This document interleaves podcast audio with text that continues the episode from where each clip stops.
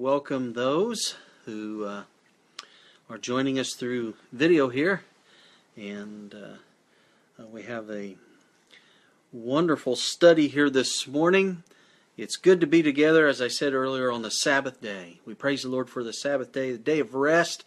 We can rest from all our cares, uh, our worldly jobs, you know, our temporal things, and we can just keep looking up this whole day and praising God for His wonderful blessings and and the the opportunities that we have uh, to um, to be among those that are redeemed.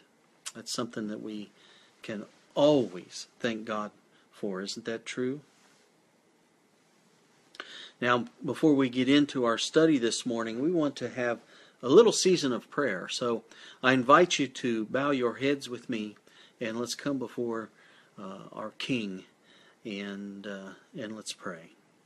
Father in heaven, we do thank you so very, very much for this holy Sabbath day, for your love towards us in creating a day that we can spend with thee, entirely with thee, with those of like faith, with the angels from heaven. We pray for the Holy Spirit to be poured out upon us uh, throughout this holy day that we may keep it holy and that our eyes may always be looking up, looking up to our salvation. Father, we pray that the Holy Spirit will guide and direct us here this morning as we study into your word. Give us uh, the ability to discern truth from error, put aside our opinions, and uh, look to see what thus saith the Lord uh, has for us today. Uh, we lift up before you those on our prayer list, those mentioned today. We pray that you be very near to them and help us, Lord, each one, to be a living epistle of your love and and uh, and Jesus. Maybe may people see Jesus in us in the way we think and say and what we say and what we do. Of course, they can't see what we think, but uh, in in our actions, may they be drawn to Thee. Father, we pray also that you forgive us our sins. We claim the blood of Jesus that was shed there at Calvary.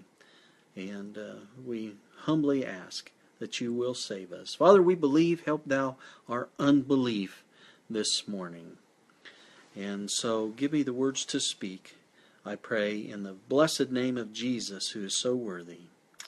Amen. Amen and amen. Well, friends, we have talked about the first and second steps uh, in the salvation process in order to be uh, justified in God's sight, and how these steps relate to the third angel's messages. Um, that third angel's message of Revelation 14, you know, verses 9 to 12. And these first two steps we found were first step was repentance, and the second step uh, was confession. But what do we do um, once we have been made right with God through these first two steps? I mean, is that all that's required in order for us to be assured a place in heaven? Now, friends, there are many that would say yes to that question and they'll say that well that's all that's required to be saved.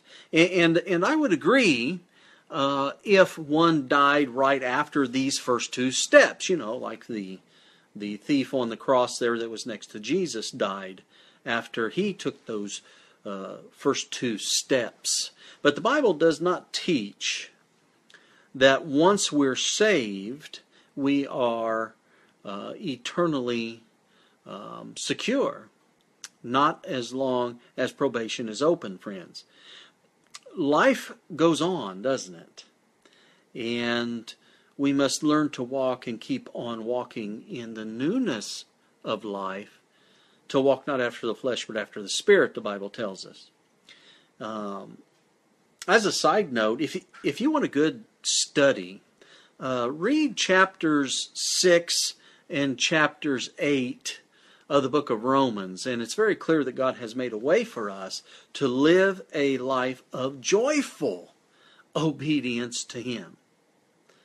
But because the wages of sin is eternal death, and God wants us to live eternally, there has to be a way for us to stop sinning. or all life here really is pointless. Wouldn't you say, friends? Um, you know, I worked with a guy uh, a long time ago. I worked with a guy who was a Southern Baptist. And we talked about this belief of once saved, always saved. And, and I'm sure you probably have come across that before in your life or heard about it. Um, but uh, we talked about his belief of once saved, always saved a few times. And after a few discussions, I remember him saying, I believe in once saved, always saved as long as you keep saved. And I believe that to be a true statement. And this is why, friends, there is a third step. After repentance and confession, there has to be a way to remain justified by faith. Otherwise, the rest of our lives would be spent sinning and repenting and sinning and repenting and sinning and repenting. And unfortunately, uh, that's the way most professed Christians will live their entire lives till the day they die. But if they die that way, beloved, um, they will have a shocking surprise when they find themselves outside the walls of the holy city, looking in just before a fire comes down from God out of heaven and devours them. Now, I don't mean to sound insensitive, um, but it's true.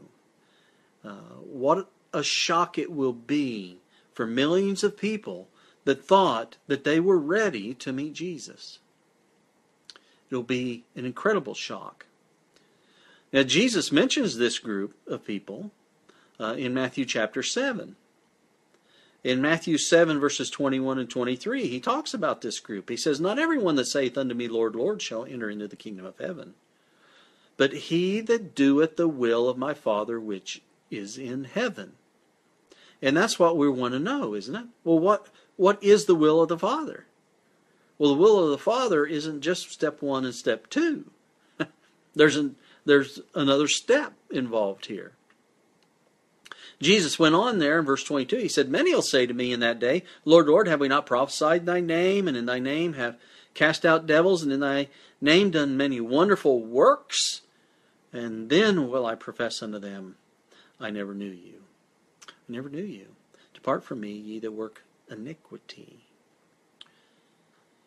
What a shock for those who thought they were doing God's service only to find out they were really serving themselves. Thus, ultimately, they were serving the devil.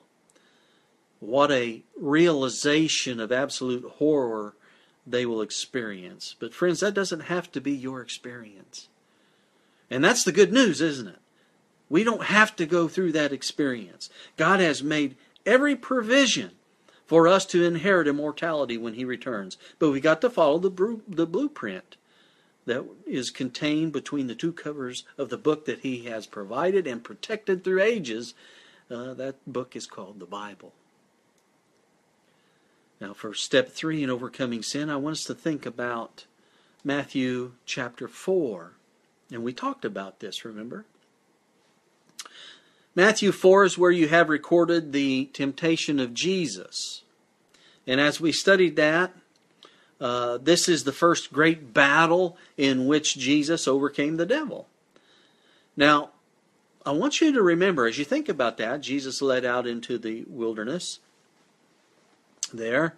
Um, remember that we're not talking about a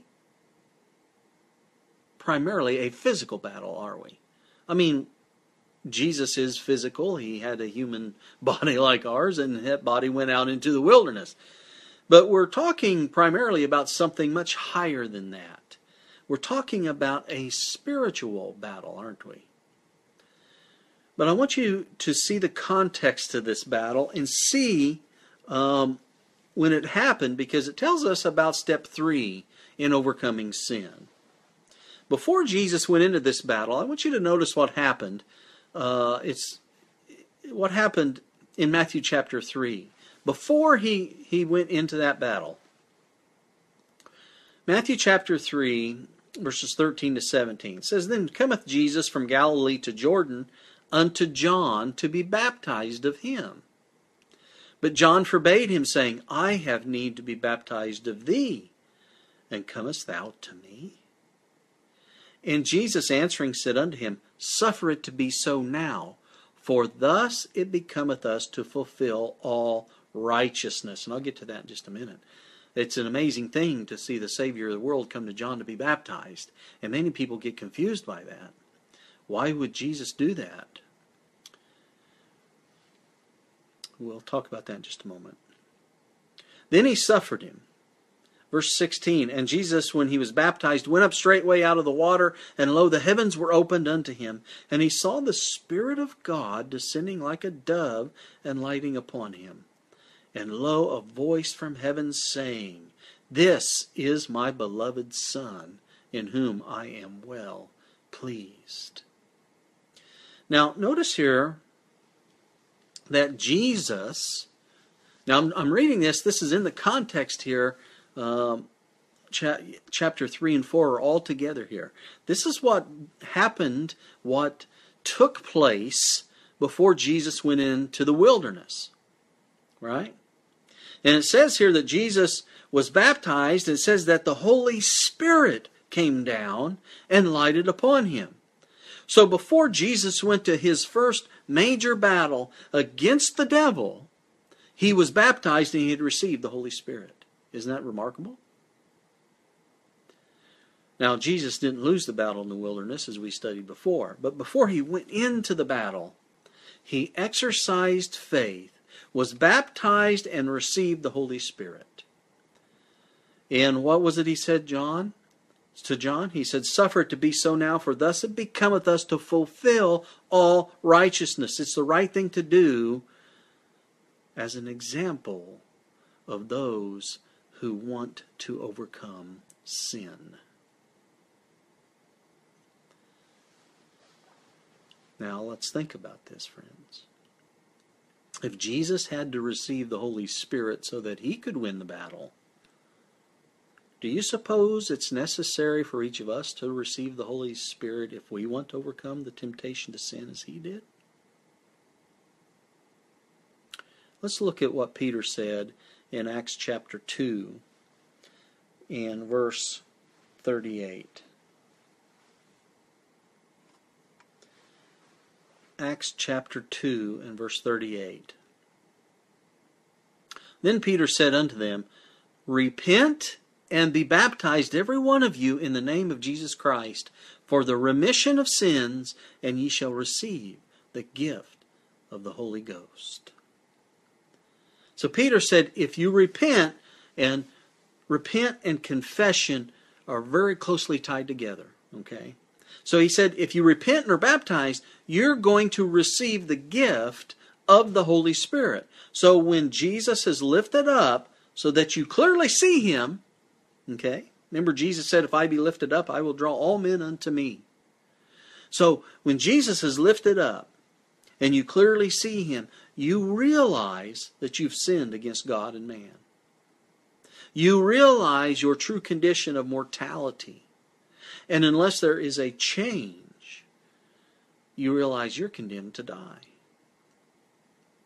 But you're then led to the truth of why Jesus came here and that with Jesus you may be forgiven and have the opportunity to live for eternity with Him. So you are led by Christ to repentance. You are sorrowful for all your sins. You're then urged to confess those sins so they may be blotted out of the book of sins, right? Out of the record. Then you're urged to make a choice as to accept Jesus or reject Jesus as your Savior and Lord. And this is what many people miss millions of people, and I'm not exaggerating, millions of people repent and confess, but they don't take the next step and give their life to Christ completely.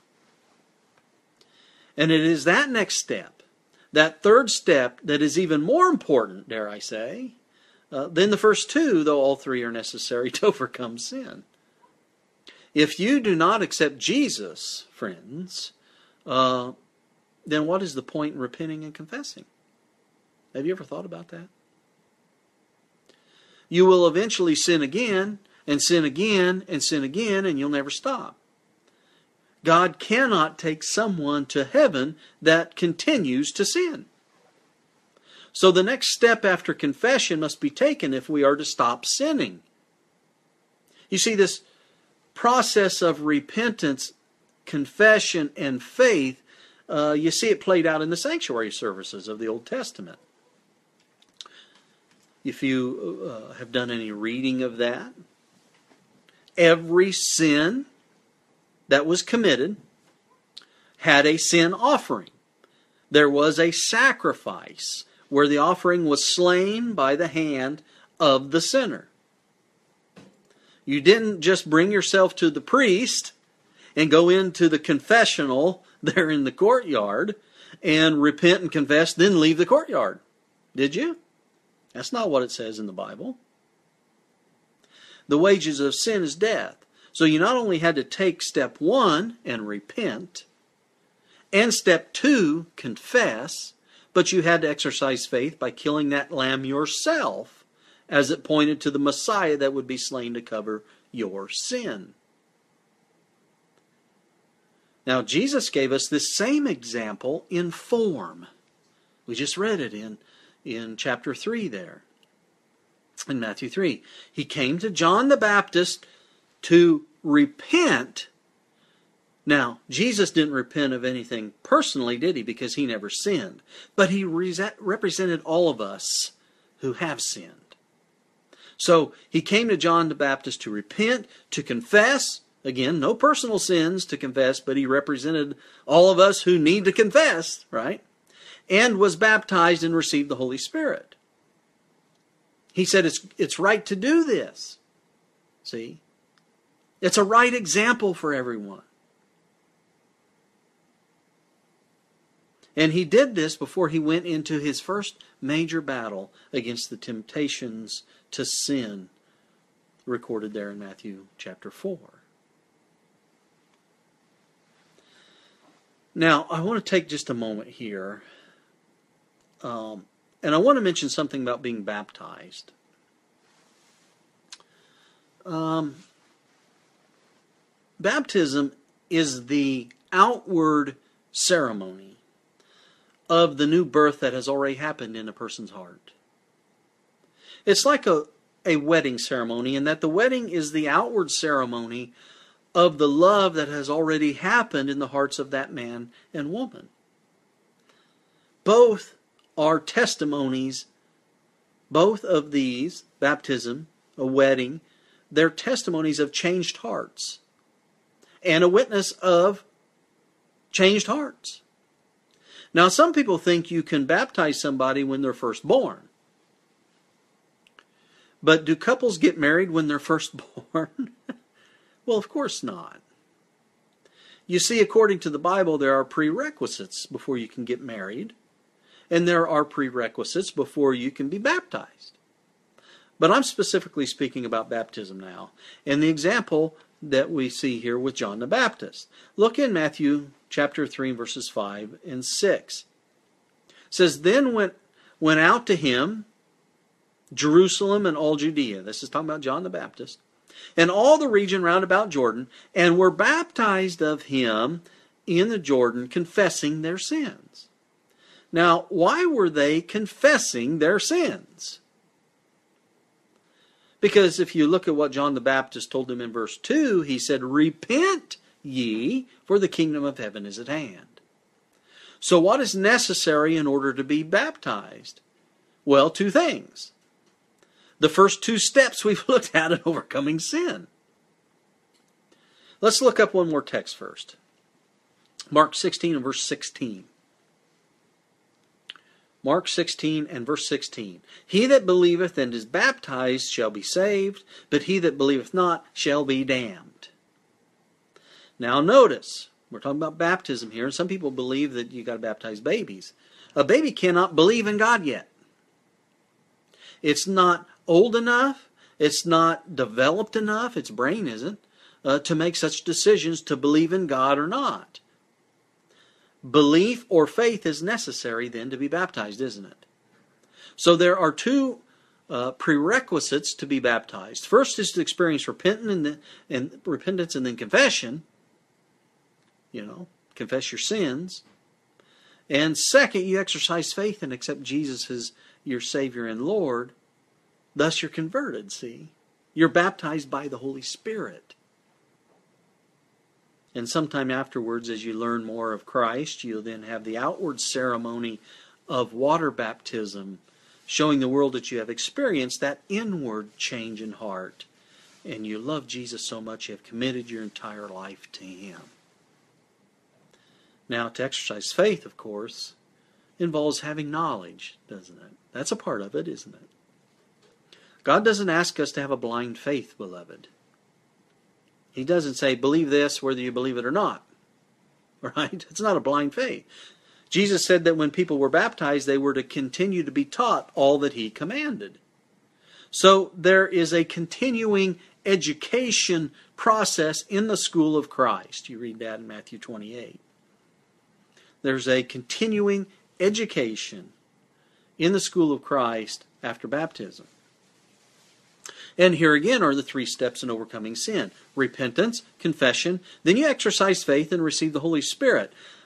I must have that experience if I'm going to have victory and continue to overcome sin in my life. Now, I'll probably get into a bit more detail about these steps because these are the, the basic steps, and then there are things that fall under each one of those steps. In particular, the third step. So next time we get together, I'll probably get into it in a little bit more detail. But these are the three steps that must be taken before anyone can truly overcome sin. We must be converted, friends. We must be converted and become the children of God members of his family, members of the light and not the dark before we can even hope to completely overcome sin. And the change that takes place in our lives when we first become children of God is spoken of in the Bible as a birth and as a born again experience. You know, people say, well, born again, what does that mean? Well, where's the reference for that? Where's the source of that expression? You need to be born again. Well, it comes from God's Word, doesn't it? And so we need to have a born again experience. It's also compared to the germination of good seed that a farmer sows in his field. But if you notice in 1 Peter chapter 2 and verse 2, he describes those who have taken these steps. He says he, he describes them as newborn babes. You know, this is what he says 1 Peter 2, verse 2. As newborn babes, desire the sincere milk of the word that ye may grow thereby. So we're like newborn babes, Peter says. Paul says in Ephesians 4 that God gave to the church certain ministries or, or offices, you could say, to help us newborn babes to grow in stature to be like Jesus. Let's go there and read that. Let's go there and read that. Ephesians 4, verses 11 to 15. And he gave some apostles and some prophets and some evangelists and some pastors and teachers for the perfecting of the saints, for the work of the ministry, for the edifying of the body of Christ. You see that? Why, why did he give these offices? For the perfecting of the saints and for the work of the ministry, for the edifying of the body of Christ, the entire body of Christ.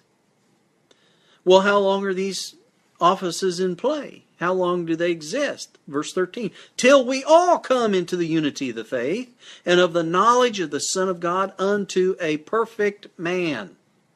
He's talking about character here now. Unto the measure of the stature of the fullness of Christ, so that we become like Jesus, see? In character. That we henceforth be no more children, tossed to and fro and carried about with every wind of doctrine, by the sleight of men and cunning craftiness whereby they lie in wait to deceive, but speaking the truth in love, may grow up unto him in all things which is the head, even Christ.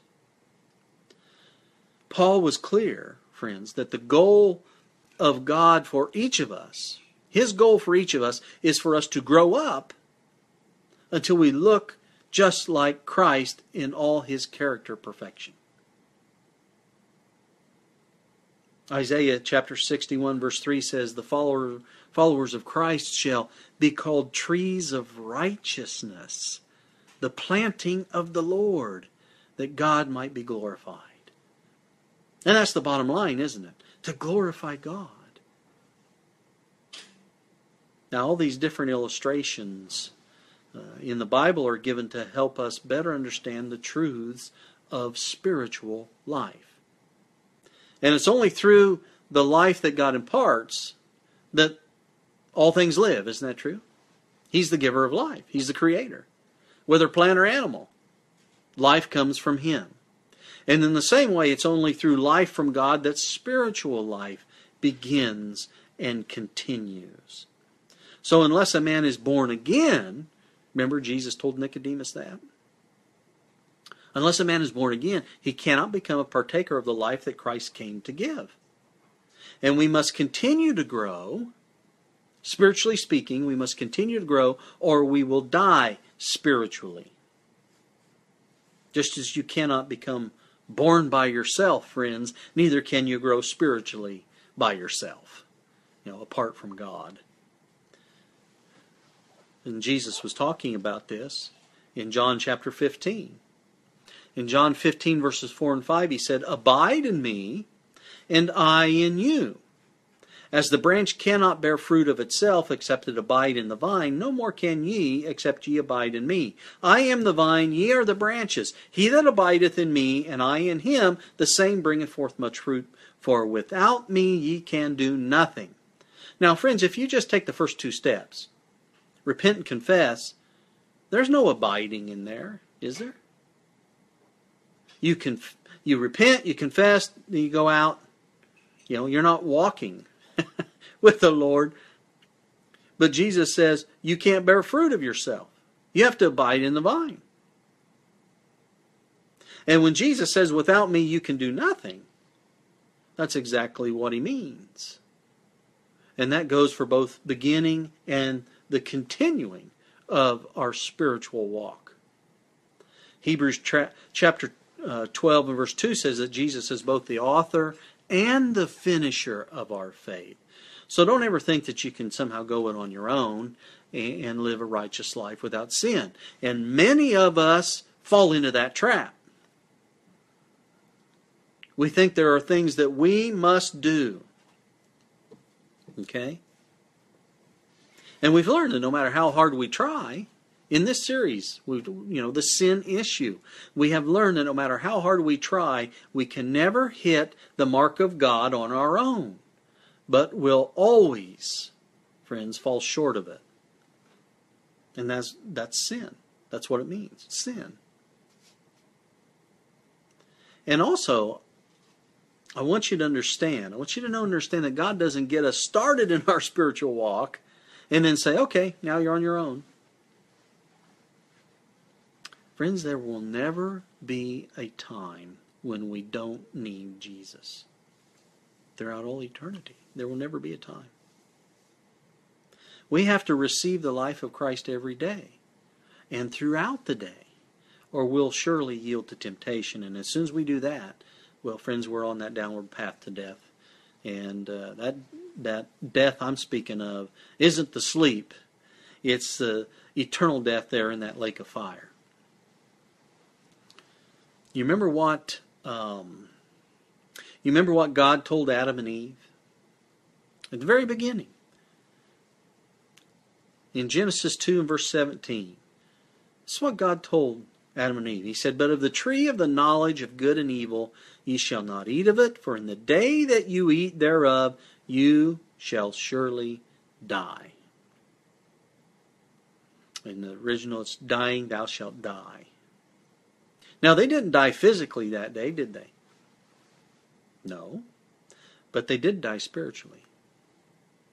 They were changed also in appearance, and even their mind was changed.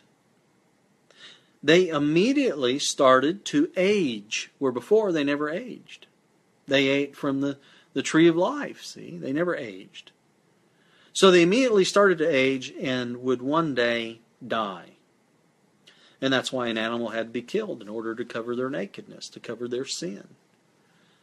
And that animal took the death that they deserved and represented Jesus that would one day come and sacrifice his own life that we might have a chance to be born again and receive the gift of eternal life.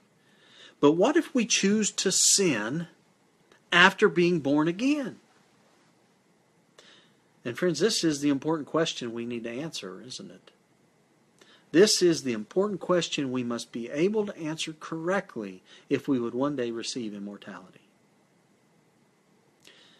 I go back to my Southern Baptist friend who had the theory that once you've been born again, you can't be unborn. Therefore, everyone that accepts Christ is saved and can't be lost. So, no matter if we choose to sin, we will be saved because we have been accepted by God due to our repentance and confession. Just two steps needed, but no more. Now, think about that. Doesn't that sound like a Catholic teaching to you? You know, I remember listening to, to him, and after considering his words for a few seconds, I replied, You know, that's true. Once you've been born again, you can't be unborn. But then I asked him that after one is born, can they still die? And if you die, wouldn't you have to be reborn in order to live again? Think about that for a few minutes. Let it sink in. You see, friends, all of us have become so accustomed, I think, um, to this thought that if we sin, all we have to do is repent, confess, and all is well. We don't really need to work out our salvation with fear and trembling, as Paul says. We don't need to be earnest in overcoming sin with, with that kind of a justification process, and that, that's all too agreeable to us, isn't it? I mean, overcoming sin is hard, right? This two step process is so much better, we think. We can then try our best, and, well, if we fall, all we need to do is repent, confess, and start over again. But let's think about this kind of process for a moment longer. If it was true that all we needed was to repent and confess, wouldn't that have been enough to receive forgiveness and have eternal life immediately after Adam sinned? Jesus wouldn't have had to die in our place at all, then, right? Why would we need a sacrifice at all? So, what happens as a result of this kind of thinking is that we really don't need to know Jesus so intimately, or we don't need Jesus all the time because we really don't need to hate sin, and therefore we don't really need a substitute. There are then some things that we can do on our own, you see, without Christ. And so we eventually get to the point, this is where it leads. It gets to the point that sin is not so hateful to us. friends, can you see how subtle the devil is in instituting this kind of a system? That actually rejects Christ in the name of being saved by Him by just repenting and confessing. But let me tell you that eventually that two step process will become no process at all because we will see that what we are repenting and confessing is not our fault because we're born to do it. Right? So God is unfair. God is unfair in demanding that we can repent and confess, knowing that we, we will always sin. And what's the result of that? Instead of loving God and hating sin, we get to a point where we will love sin and hate God. Now think about that for a minute. If we were born to sin, think about this. If we were born to sin, what exactly would we be repenting and confessing? That we're not God who doesn't sin? Well, of course we're not God. So why in the world would we repent of not being God? Or think of it this way why would we repent for being human? I mean, we didn't have a choice in the matter, did we? I'm sorry, God, that I'm a human and a human was born to sin. I'm sorry. I repent of being human. Either way, the two step only process leads away from God because without the third step, there is no love motivation. You see, friends, there is no faith that is needed. It's all mechanical in nature.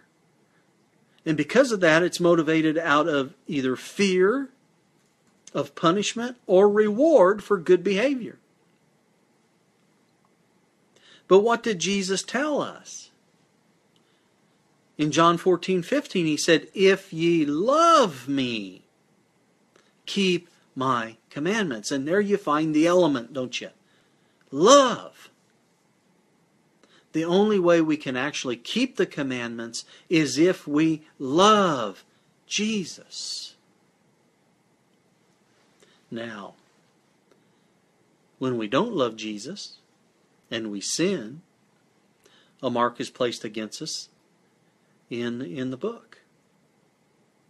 And we need to have it removed if we will receive eternal life by being granted to eat of the tree of life there in the future. And that's what happens when we repent and confess our sins. That mark is removed, and this process has to happen every time that we knowingly disobey the law of God. If we do not repent and confess, the mark will remain and will be lost because of it. And you've heard me say that, well, that's what the, the unpardonable sin is. It's the sin that we don't repent of. See? But Jesus promises us, you see, a third step in the process, and that is to learn to quit sinning. He promises not only the knowledge of it, but also the power. And the third step is what helps us to get to the point through faith, exercising faith, through faith and the power of the Holy Spirit, where we will no longer need steps one and two. Have you ever thought about that? Repentance and confession will no longer be needed, you see, as we will reach a point in our spiritual walk where we hate sin so much that we will refuse to choose it. And this is the spiritual growth, that spiritual growth process that's called sanctification.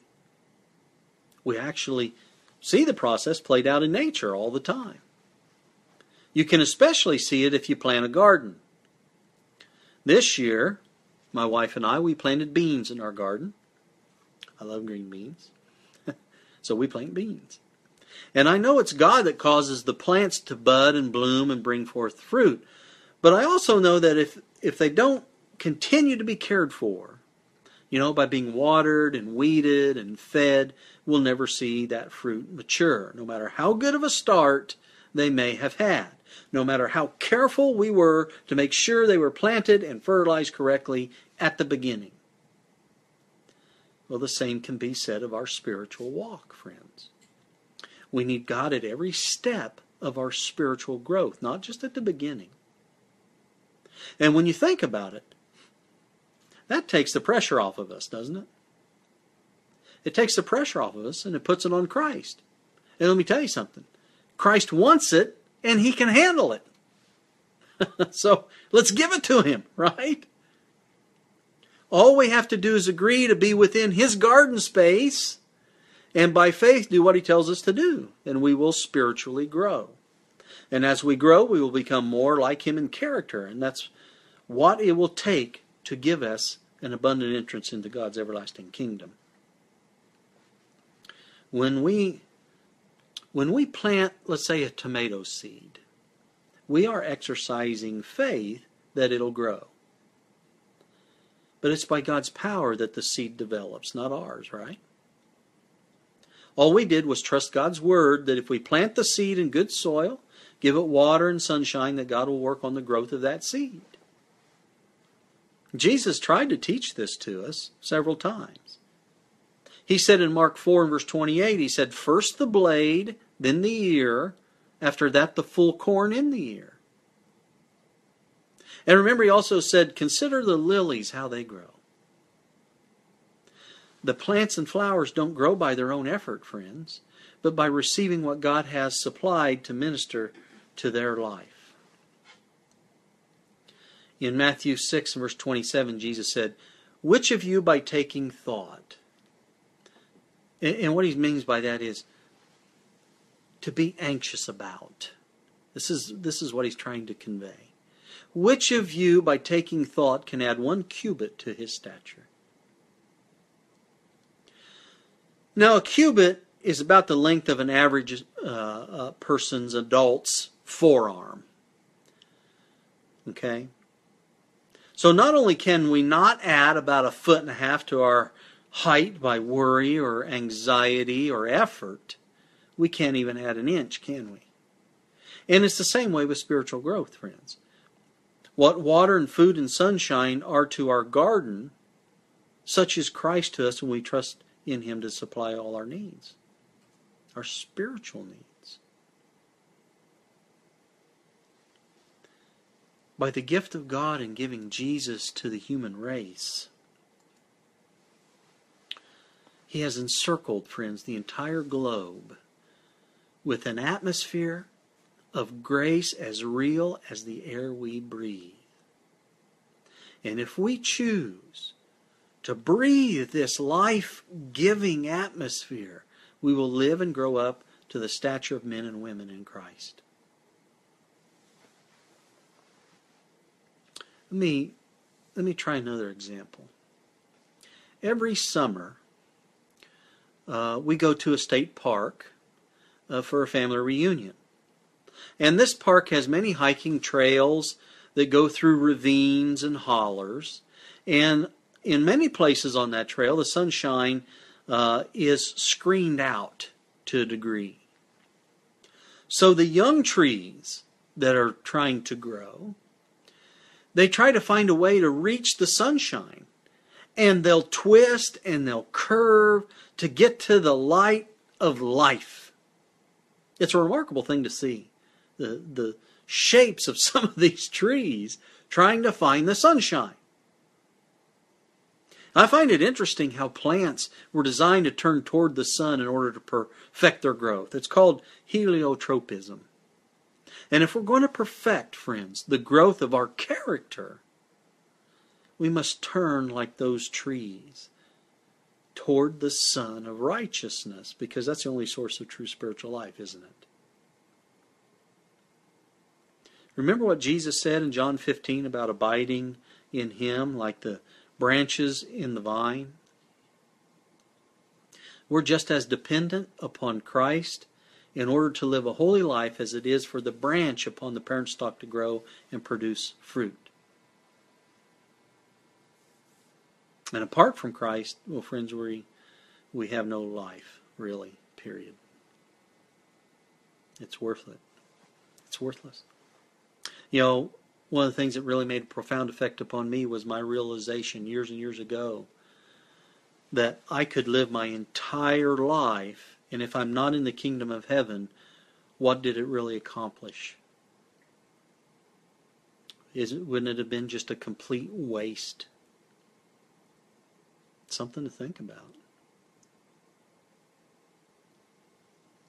We have no power in ourselves, friends, to, to resist temptation or to grow in grace and holiness. But if we abide in Jesus, we'll live, we'll thrive like that tree planted in one of those uh, state park hollers.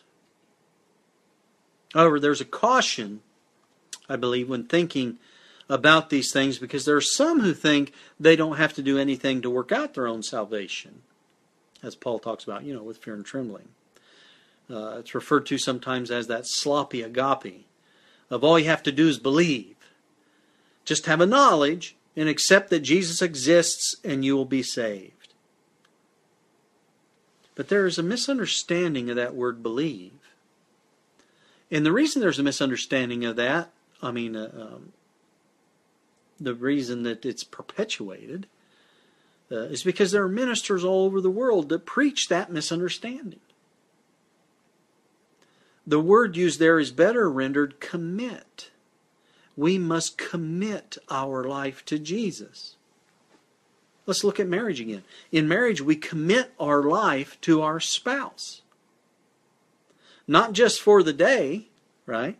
Not just for the wedding, not just one time, right? We commit till death do we part.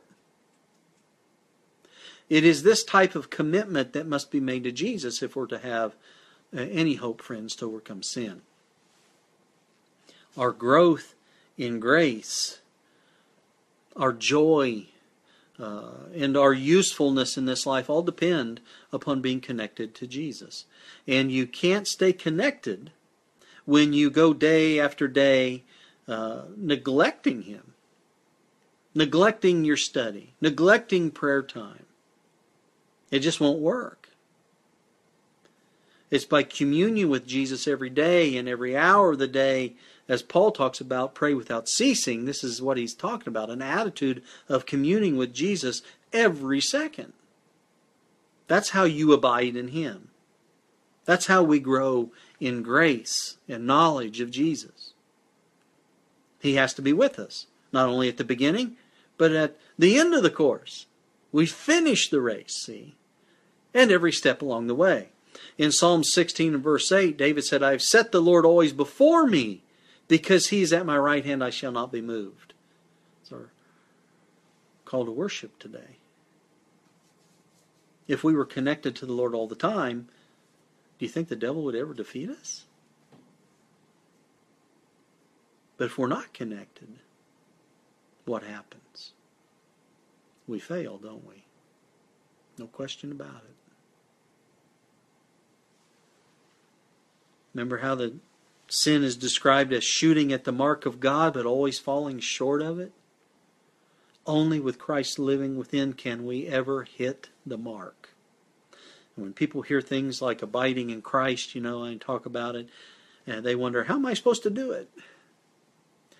I get that question actually quite a lot. What does it mean to abide in Christ? Well, I don't mean to offend anybody. Uh, it's really pretty simple, the concept. You abide in him the same way you first received him.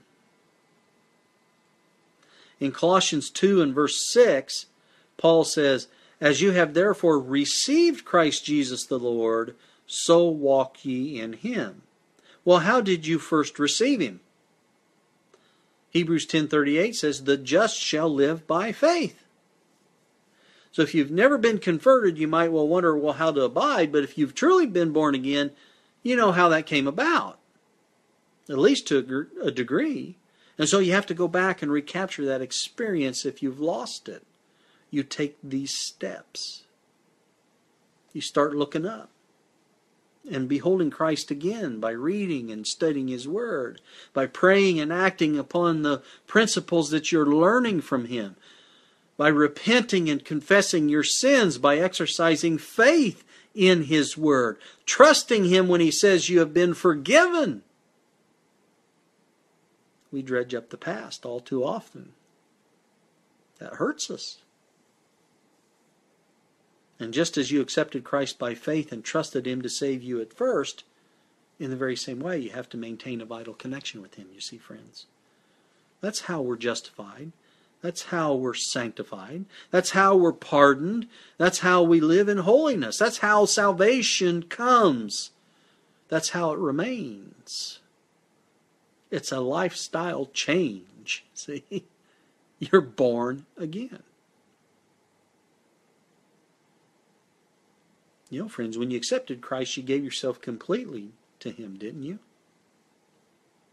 You gave yourself to be wholly His, to serve Him, to obey Him. It's, again, like into a marriage. You become one with Him. And it's by loving Him and no one else and depending wholly upon Him and no one else that we're to be transformed into His likeness. And whenever we look to self or, or to, to another person, we turn away from Christ. And that's what the devil wants. Because it'll destroy any union and communion you might have had with him. Now, plants they don't have a choice but to turn toward the sun. But we do have a choice, don't we? And we can turn away from Christ anytime we choose to. And if Satan can get uh, uh, you to separate from Christ by worldly pleasures or you know the cares of this life or by dwelling on the faults of others or even your own faults and imperfections, well, he's accomplished his goal. These are his devices to lead you away from Jesus as the source of life. So, friends, don't let him do it. Keep looking up. Keep looking up to Jesus. I remember talking with my younger brother several years ago, of course, before he died. And he didn't believe that he could be saved. He thought that he was predestined to be lost. He dwelt upon his own faults and, and his weaknesses and imperfections um, to the point that Satan gained control over him. Now, he would mention at times that he wanted to believe Christ, but he had indulged anxiety and fear as to whether or not he would be saved for so long that you see he lost all hope. And if you've ever thought that way, you need to stop it, friends, and realize that you're, you're precious in God's sight and that Jesus loved you enough to die for you. Not just that, he gave up all heaven, came here to become like us, and died. So don't let Satan discourage you in that way. If Jesus didn't think you were worth it, he wouldn't have come down here in the first place. The cross of Calvary, friends, it speaks loud and clear that the way is open for you to inherit, inherit eternal life. And when you dwell upon self, of course, you get discouraged because self is full of imperfections and shortcomings, isn't it? Self is sinful because your human nature is sinful. And when you look away from Christ to self, what do you have left? Well, all you have left is your sinful self. If you look at somebody else, what do you see? You see their imperfections. But if you leave sinful self in God's hands, friends, if you allow yourself to be crucified with Christ, He will bring you off more than conqueror, as the Bible says, through Him that loves you. You see, friends, when, when Christ took human nature, He bound Himself to humanity by a tie of love that can't be broken by any power except our own choice. And Satan will constantly present falsehoods and enticements to us in the hope that we will break this tie by choosing to separate ourselves from Jesus. So, what we need to do is keep our eyes fixed on Christ, and He will preserve us. Looking to Jesus, we're always safe, friends, and nothing can pluck us out of His hand. That's the promise that Jesus made. Look, Look at what he said in John 10, verses 28 and 29. He said, I give unto them eternal life, and they shall never perish, neither shall any man pluck them out of my hand. My Father, which gave them me, is greater than all, and no man is able to pluck them out of my Father's hand. Now, we can jump out of his hand anytime we choose, but why would we do that? It's only because the world becomes attractive to us when we neglect our time with Christ. A godly character, friends, is not something that comes naturally to any of us. But it happens as we go places and we do things with Jesus. Let's think about when he was here and, and his disciples were with him. I mean, they traveled with him, didn't they? They lived with him. They slept. They were a family. They ate, slept, prayed, worked together. And as a result of being with him almost constantly, they began to reflect his character more and more. Now, why did this happen? Because it's a natural law. Think of this. It's a natural law that by beholding we become changed. What you expose yourself to will mold your character one way or the other. You remember these quotes I shared at the beginning of this series with you. This one's uh, from Child Guidance, page 199. Any one act, either good or evil, does not form the character, but thoughts and feelings indulged prepare the way for acts and deeds of the same kind. Remember that statement? Here's the other one. It's from Christ's Objects Lessons, page 356. Actions repeated form habits. Habits form character, and by the character, our destiny for time and for eternity is decided. So, it's like a natural law that God has built in, you know, to, to creation. By beholding things, we become changed.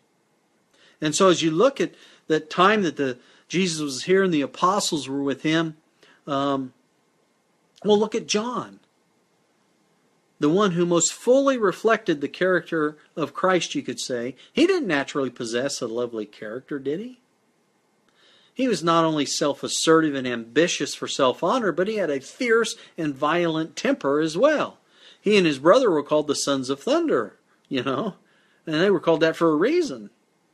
They were the kind of guys that'd fly off the handle at the least provocation and stomp on anyone that got in their way. That's the kind of kind of men they were. But as John observed the character of Christ day in and day out, he began to see his own deficiencies by comparison, you see. And he was humbled by the way Jesus dealt with various situations. And all the godly traits of character that Jesus manifested in every crisis, as well as in his daily routine, they filled John's soul with admiration and love. And as John yielded to it, it changed him dramatically. And so, friends, I ask you, do you want that kind of a change? Well, you can have it.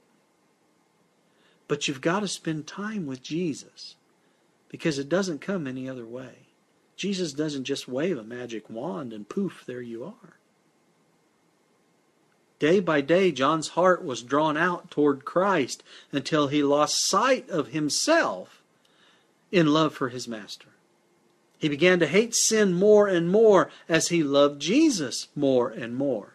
And this same transformation will happen to each of us, friends, as we yield ourselves to Christ as John did. As a professing Christian, friends, I'll tell you this. You know, as a pastor, there are certain signs that the Holy Spirit helps me to discern when there's trouble in the church or there's trouble with someone. You see, as a professing Christian, if you don't have a desire to serve God from your heart, then there's something wrong. And your character will never be formed in righteousness if that's the case.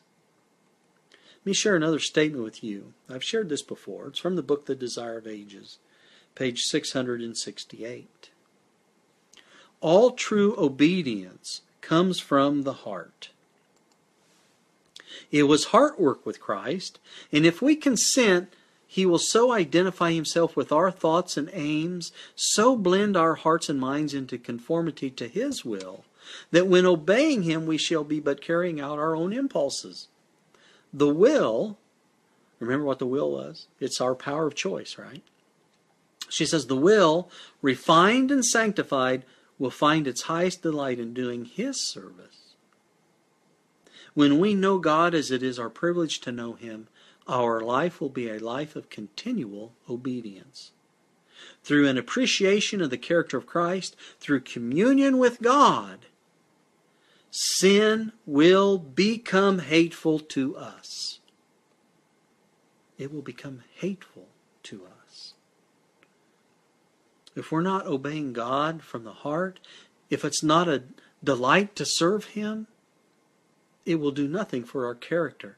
And if our character does not reflect the character of Christ, he can't claim us as his own. And friends, if he can't claim us as his own, we're going to be left to die the second death. John said, 1 John 5 3, he said, For this is the love of God, that we keep his commandments, and his commandments are not grievous, or his commandments are not burdensome. So, friends, if you reflect upon yourself and your behavior and the, the, the walk that you have right now, and you find that obeying God is a burden to you, then your love for Him isn't what it should be. There's something wrong when it's like pulling teeth to get you to do what He wants you to do. And of course, it's self that's causing all the problems, isn't it? And so, what we've been looking at are the, the one, two, three of the gospel in a sense. It's not really not complicated. We act upon the gift of repentance by confessing or acknowledging that we have sinned. God forgives us and gives us the Holy Spirit as we learn to live a new life, even the life of Christ, by spending time with Him. And that's about as simple as it gets. Of course, the theological terms for for this are justification and sanctification, you know, being pardoned and then learning how to keep living a holy life once we've been forgiven and cleansed of all our past sins. And this is what the third angel's message is all about. This is the process we go through to be changed from a sinner to a saint and grow into the likeness of Christ. Like a corn seed. You know, we start out as babes in Christ, but as long as we take in those nutrients from God's Word and the Holy Spirit waters it as He's promised to do, and we are constantly turned toward that Sun of righteousness, we will be perfect at each stage as we grow up into a mature plant as we grow and abide in that vine. But make no mistake, when we willfully transgress God's law, the growth process stops, and we're in danger, friends, of shriveling up unless we make a quick work of repentance and confession and trust in God's promises to overcome sin. Because I'll tell you, friends, there's no such thing as standing still in our character development. We're either going forward or we're losing ground. The fallen nature is in love with sin. And unfortunately, each one of us has one.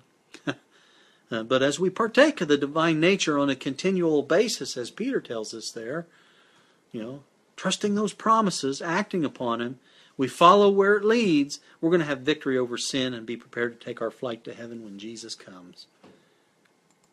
One last quote. It's familiar to you. Christ's Object Lessons, page 69. When the character of Christ shall be perfectly reproduced in his people, then he will come to claim them as his own. You know, I'm an old Eagle Scout, and the Boy Scout motto is be prepared. And this likeness to Christ involves a preparation in this life a preparation that requires right choices and decisions all along the way. And if we're not making right choices, we're truly preparing to fail. And the only way to make right choices is to have Christ abiding in one's heart, in one's mind. So may each one of us be preparing, friends, to succeed by taking hold of Christ with the attitude that we will not let him go. And this attitude begins by teaching, uh, uh, uh, um, taking each of these three steps. Being drawn by Christ to repentance, confessing our sins, and exercising faith to receive the baptism of the Holy Spirit as we keep looking up to the author and finisher of our faith. Then you know what happens. We receive that robe of Christ's righteousness, and we will have a right to eat of the tree of life and live for all eternity. Let's bow our heads and pray. Father in heaven, we do thank you so very, very much again for this holy Sabbath day. We thank you that you loved us so much that you gave your only begotten Son, that whosoever believeth in him shall not perish, but have everlasting life. That we commit ourselves to Jesus right now. We ask forgiveness for our sins. We pray, Lord, that you will Create in us a desire to spend more time in your holy word, more time in prayer, more time with Jesus throughout each and every day. So by beholding, we may become, become changed more and more into his image and reflect that image to those around us that they may see love. We thank you so much for your promises and we trust them now. Please continue to be with us on this holy day. May we keep it holy and bring glory to Thee. I pray in the name of Jesus, who is worthy.